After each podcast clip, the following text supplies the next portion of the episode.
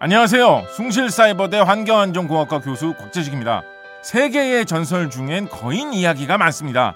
그 중에서도 장인은 한국의 삼국사기에도 언급된 신라 전설 속의 거인으로 당시 우연히 전혀 알지 못했던 외국에 표류한 사람들이 덩치가 크고 무서운 그 나라의 병사를 접한 후 거인이 살고 있다는 말이 퍼진 것이 아닐까 생각합니다. 지금 우리 사회에도 알게 모르게 다른 문화에 대한 적대감이나 편견이 남아 있습니다. 세상에 거인이란 없다는 것을 누구나 알게 된 지금 그런 적대감이나 편견이야말로 차별이란 이름의 또 다른 괴물이 아닐까요? 잠깐만 우리 이제 한번 해봐요 사랑을 나눠요 이 캠페인은 일상의 즐거운 변화를 위한 과감한 도전 LG U+와 함께합니다.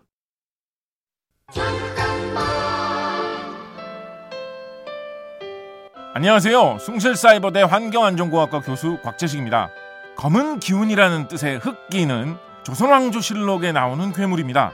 황해도에서 검은 안개 모양의 수많은 사람 형체가 나타난다는 소문이 있었고 흑기가 돌아다닌 자리엔 전염병이 발생했다는 이야기인데요.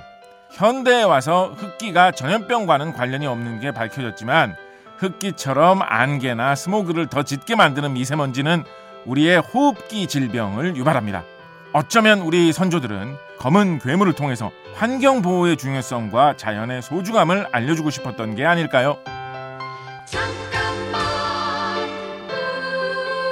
우리 이제 한번 해봐요 사랑을 나눠요 이 캠페인은 일상의 즐거운 변화를 위한 과감한 도전 LG U+와 함께합니다.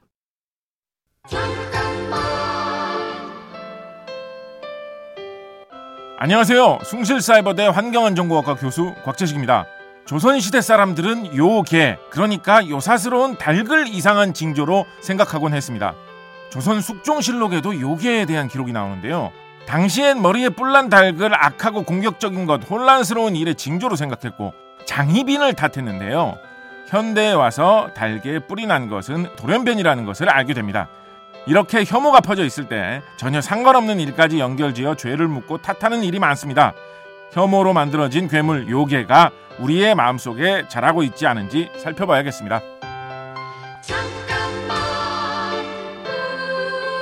우리 이제 한번 해봐요 사랑을 나눠요 이 캠페인은 일상의 즐거운 변화를 위한 과감한 도전 LG U+와 함께합니다.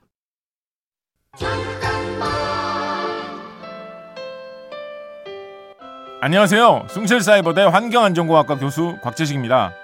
삼국사기의 백제본기 660년 기록을 보면 백제 멸망을 앞두고 강물이 핏빛으로 물들고 물고기가 때로 죽어 떠올랐다는 이야기가 있습니다. 또 여우떼가 궁궐에 들어왔다는 설은 불길한 징조로 여겨졌는데요. 그러나 요즘 시각에서 보면 이것은 기상이변 문제입니다. 여름철엔 폭풍우가 심하고 기온이 높으면 적조 현상이 발생해 강물이 핏빛이 될 수 있죠. 이상 기후가 계속되면 숲과 산에 먹을 것이 부족해 여우 같은 야생 동물이 민가에 내려오기도 합니다. 괴물은 단순히 옛날 이야기로만 생각할 것이 아닙니다.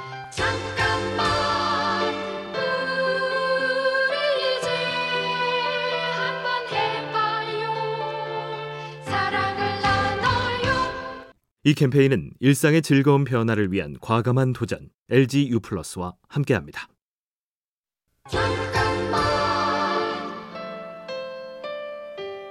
안녕하세요. 숭실사이버대 환경안전공학과 교수 곽재식입니다. 산예는 사자를 뜻하는 옛말로 신라시대 최치원의 글 향학자병에 나오는데요. 산예는 실제 사자와는 달리 작지만 호랑이보다 힘이 센 특이한 생물로 그려집니다. 사자는 토종이 아닌 인도와 아프리카에 서식하는 동물로 불교 문화가 우리나라로 전해지면서 익숙해졌죠. 이처럼 우리는 활발한 해외 문화 교류를 통해 전통을 만들어 왔습니다. 사자와 산예의 관계처럼 다문화 시대에 더 적극적으로 새로운 해외 문화를 받아들여서 우리 문화를 더 풍성하게 만드는 것도 필요하지 않을까요?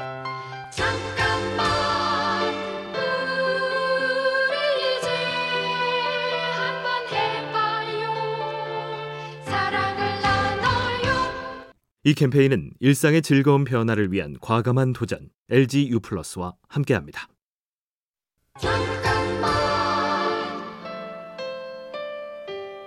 안녕하세요. 숭실사이버대 환경안전공학과 교수 곽재식입니다. 산예는 사자를 뜻하는 옛말로 신라시대 최치원의 글 향학자병에 나오는데요. 산예는 실제 사자와는 달리 작지만 호랑이보다 힘이 센 특이한 생물로 그려집니다.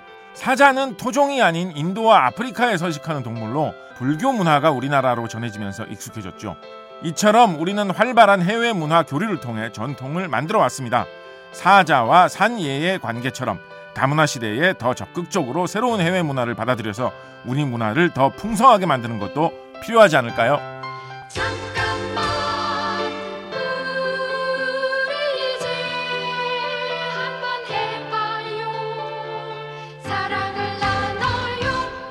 이 캠페인은 일상의 즐거운 변화를 위한 과감한 도전 LG U 플러스와 함께합니다.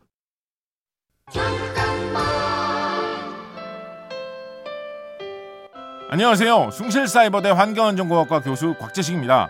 깡철이, 꽝철 등으로 불린 강철은 조선 후기의 대표적인 괴물입니다. 하늘을 날아다니는데요. 커다란 소와 말을 닮았으면서 언뜻 용의 모습도 보입니다.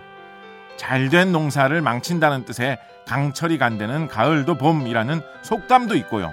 연안 박지호는 열하일기에서 중국인들에게 한국 괴물을 특별히 소개하면서 강철을 언급했습니다. 전통 문화가 잘 계승되려면 엄격하게 보존하는 것뿐만 아니라 널리 활용하고 즐기는 태도도 필요합니다.